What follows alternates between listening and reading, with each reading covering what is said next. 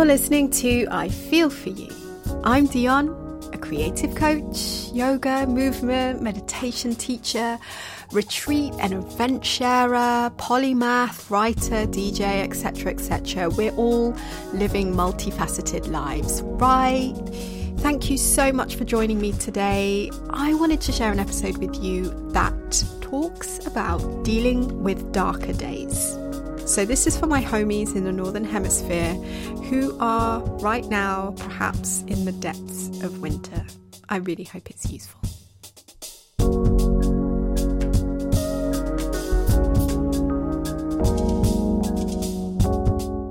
It's the 11th of December, and I think we can call it deep midwinter.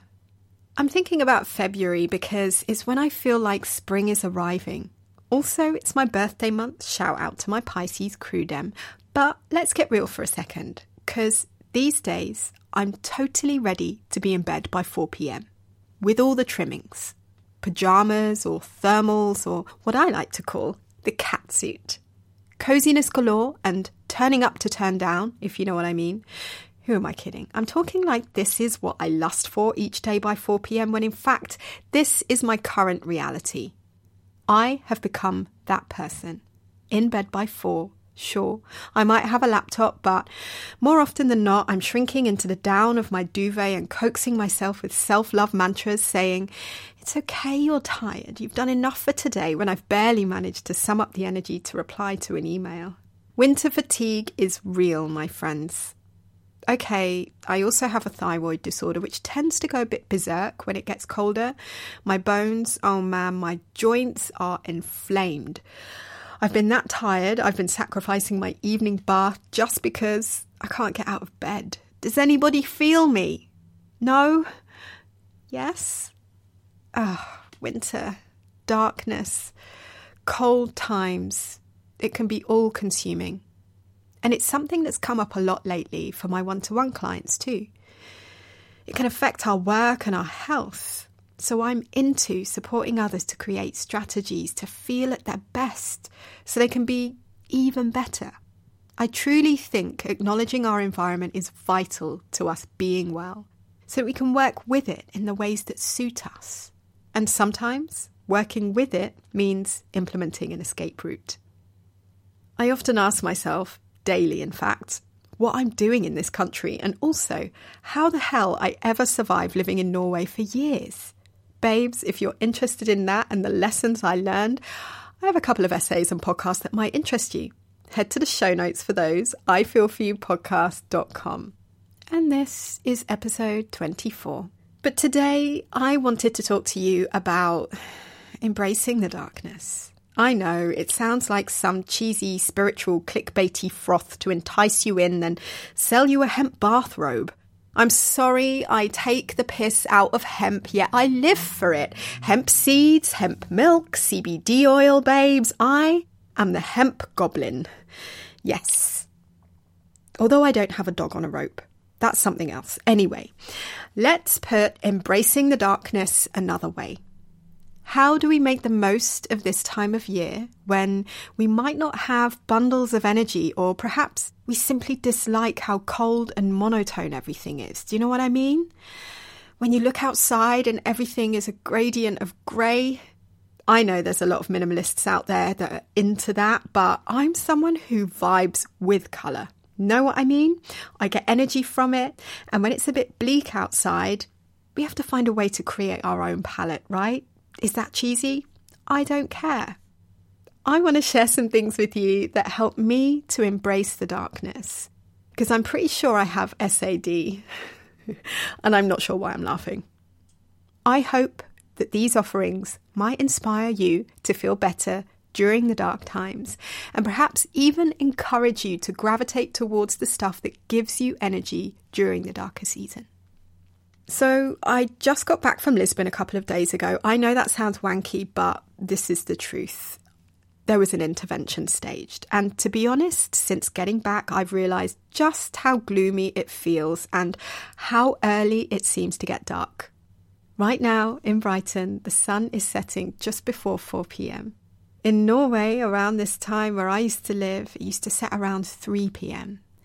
And it also never came up until around 9:30 in the morning or so. So you can imagine how many times this season I've asked myself, how the hell did I cope then? But I'm pretty sure that's why I ended up with adrenal fatigue, SAD, and a thyroid disorder, to be honest. Because I'd push past my limits as if I still had all the energy in the world.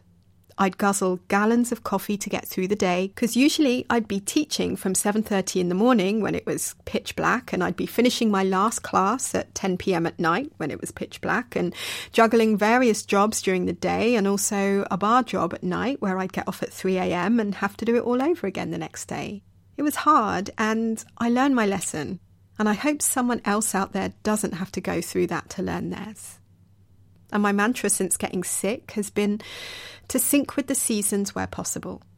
I'm getting into slowing down more and more these years. Sometimes because I'm forced to in order to support my adrenals, but also just to really embrace the space in between, you know?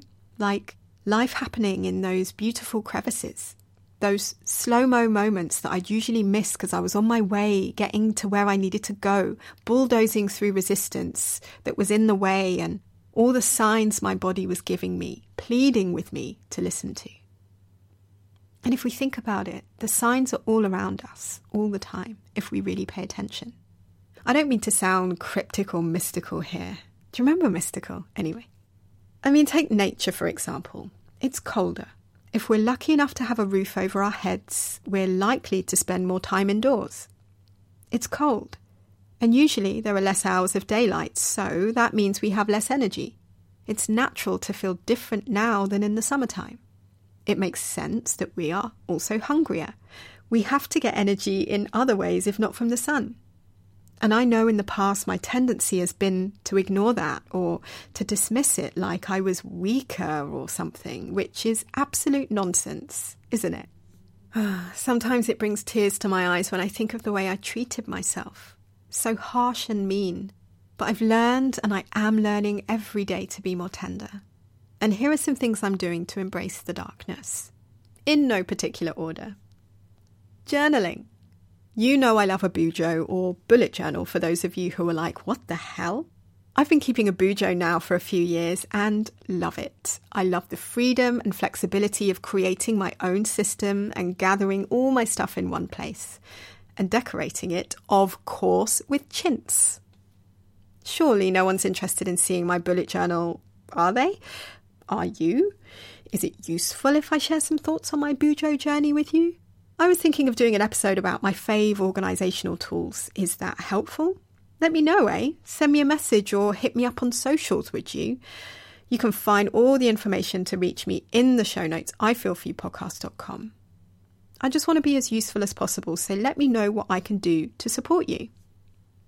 So many of you know I'm also a big fan of morning pages. I won't go off on that one because I feel I talk about them in most episodes. So, what I will do is link you in the show notes to a guest blog post Chettle wrote about them, as well as a podcast where I talk about them a fair amount to give you the gist. So, journaling for me combines both of those loves. I mean, is there even a clear definition of journaling? I think it's open to interpretation, isn't it? I like to think most things are open to interpretation, though, so go figure. To me, journaling is free space to log and create. I use my Bujo, but flex up my system a bit more. I add images, let myself draw and doodle, document and collect, collate and decorate. It's whatever I want it to be. And lately, I've been journaling a couple of pages a day just freestyling, whatever I want to do at the end of my day. It serves as a tool to note ideas, to reflect on something I'm creating. For example, right now I'm working on the logistics for upcoming events, including a new Brighton Summer Retreat 2019, yes, as well as some workshops in Berlin. Shout out to Charlene and her crew who are helping me with that. I'm so excited. Anyway, I'm logging important information on venues, for example, as well as tracking my feelings and processes along the way. I love it. I think it's because I'm really allowing myself to indulge in tracking my feels amidst the creative process. I think for so many of us who are making things, be it a spreadsheet, a piece of art, a podcast, a website, a recipe, We can get so consumed in the final thing, like we're striving to get there and for it to be ready and perfect. Using my journal helps me get all up in it. I writhe around in the pleasure and privilege and process of creating something. I note what feels great in that process, what inspires me, my feels. As I said, many of you know I'm big on feelings. I've always needed to feel for what feels good before I can do anything. That goes for creating an event or putting a coaching program out into the world or asking myself what to have for dinner, deciding what route I want to walk home or to the sea or whatever. I like to think of it as practicing harnessing the power of my internal GPS, you know? Our own personal inner guidance system that resides somewhere in our guts. And for some of us, it's a bit lower down in the sacral area, but attuning my awareness to pay attention to it, to log it, to acknowledge and hopefully to listen to it. Because when we don't, boy, do we know about it. Am I right? Okay, I could go way off down that track, but let's bring this back to journaling. It's truly bringing me so much joy and is basically a daily vision board slash log slash to do list slash feel good pleasure log thing that I get excited about doing each day. I don't know if it helps if I share some of this stuff. Would it help if you saw pictures or something? Again, do let me know and I'll do a blog post or something. Perhaps I'll put a couple of pages of my journal on Instagram stories for you if you like. Find me on Instagram, Dion, with seven underscores because I am extra. Okay, that was journaling. Next is night explorations. I know my general inclination in the darker season has been to hibernate, and I'm here for that. But now and then I get a little jolt of adventure, usually motivated by my yearning for a particular food source, which leads me outside. There's something special about late night, or not even that late, dark walks in the winter. I go in, wearing my pajamas slash catsuit slash thermals and earmuffs, big coat, probably a blanket too, sometimes a thermos with some tea, and really make the most of it. Plus, getting home after that walk is so cozy, it's really the one, so yeah. And inside the house, nothing embraces the dark season like candles, eh? I might risk of sounding peak millennial. And actually, I feel a bit gross saying that because what is peak millennial really? I mean, I'm not even a millennial, it seems. 1980 babes. I don't know what I am. Ain't that the story of my life? I digress. Candles. I like mine scented. I know, but I do. Soy, ideally, and I think that's all I can say about candles because I spoke about them in episode six of this podcast, which was called Winter Fatigue Seven Self Care Ideas to Shift Your State. And I'll link you to that in the show notes. So, next, feeding in general. I enjoy generally grazing like a cow, especially at this time of year. I've stopped asking myself in amazement, why am I so hungry? And instead use that precious mouth muscle to put even more in my mouth to guzzle. Yes, bring it. I am feasting however I can, letting myself again be guided by my internal GPS, listening to what I'm craving and exploring and indulging that. So interesting, always, isn't it? For example, I'm a bit of a beetroot fiend. What is that? Beets in the US? Yeah, I'm big on beets. Drink 'em, eat 'em like an apple, roast them, make hummus. I'm now physically cringing at how flipping Brighton I sound right now. Cringe, cringe. Yeah, I'm that person. Butter me up and cover me in muesli. Wait, not butter. Make it non dairy. I jest. And I remember one time I said to someone who will never let me forget it, Sure, sex is good, but have you ever tried warm beetroot hummus? I mean, seriously. A little topping of hemp seeds, a big stick of celery, and Bob is your relative. Mate, okay, I might regret documenting that. Let's move on. Eat what you want, and if people have something to say about it, eat them too. And if you need any reassurance or clarification on where I'm at with regards to the food thing, I'm going to link you to a couple of articles in the show notes. The long and short of it trust your own body, not fads or diets. Eat what helps you to feel good. There's no such thing as good or bad food, so do you. Don't let anyone shame you. Okay. And that comes as the next ED, by the way. 17 years in recovery, babes. Yes. Okay, next. And actually, it's kind of a continuation, I guess, to do with foods or at least supplements or herbs. The first, ashwagandha, which in Ayurveda is known as a champion herb. It's an adaptogen, which basically means, like it sounds, it helps the body to adapt to things like stresses. So, adaptogens help to balance, restore, and protect the body. So, if you think about adaptogens, they enter the body and kind of latch onto the drama and support you to work with it, kind of like Mary J. Blige, and kind of like a buffer for tolerance for stress. Which, in my case, with a thyroid disorder, is really helpful because one of the worst things for my condition is stress. Let's face it, stress isn't good for anybody, right? So I'm always interested in how to reduce stress where possible. And that's how I support my clients too, be it with regards to work or their lifestyle. We can all do with less stress, right? Yeah. So there are so many reasons why people take ashwagandha. And in the past, I took it during a really difficult bout of anxiety and it really helped me. Of course, everyone is different, so do your own research, babes. And lately, I've been taking it again in powdered form, adding it to my morning smoothie and also before bed in golden milk, which is another thing that makes me cringe these days because it sounds a bit of a parody of modern wellness, but it has helped me a lot. And it's helped me with sleep and also feeling more chill.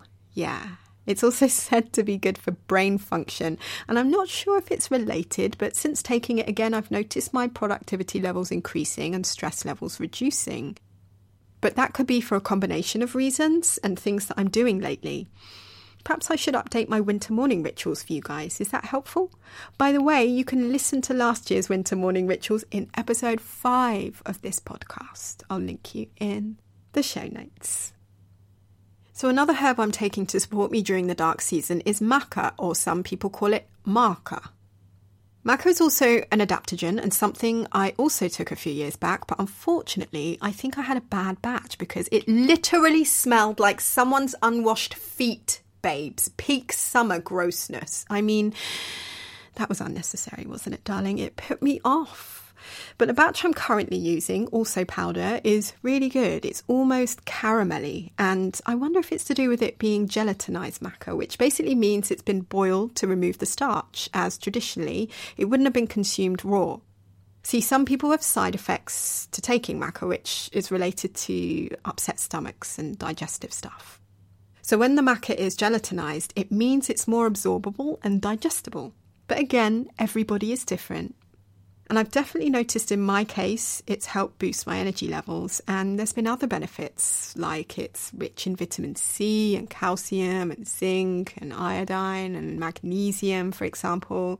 Things again that are useful for my thyroid. But, you know, I mean, there's a ton of research out there and some of it differs.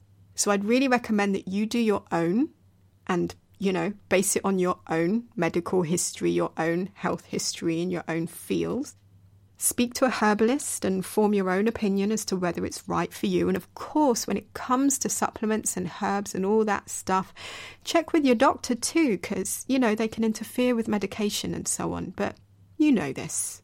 Anyway. So, to clarify, I add maca and ashwagandha to my morning smoothie and my afternoon warm cacao, and then I just add ashwagandha to my turmeric milk before bed with a little bit of fresh grated ginger. Yeah. Oh, you want the recipes, babes? Allow me to treat you. You got three of them smoothie, warm cacao, turmeric milk, all in the show notes, okay? Let's move on, shall we? What else am I doing to embrace the darkness? Bed world. We kind of know this, right? I guess my point for making a point of this is that sometimes we might feel a bit crap or like a loser for getting into bed at 4 pm. Let me love you, Mario, and reassure you it's A OK. You do what you need to do. My best and most fave office is my bed. In fact, I'm coming to you from that place right now. Some haters will tell you bed should just be reserved for sleeping. I say, do what the hell you want. Dinner? Sure. Web design? You got it. Evening snack and Netflix moment of salt, fat, acid, heat. Go on then, darling. A cheeky episode of MasterChef Australia for your duvet pocket. Listen, I got you. I love Bedworld.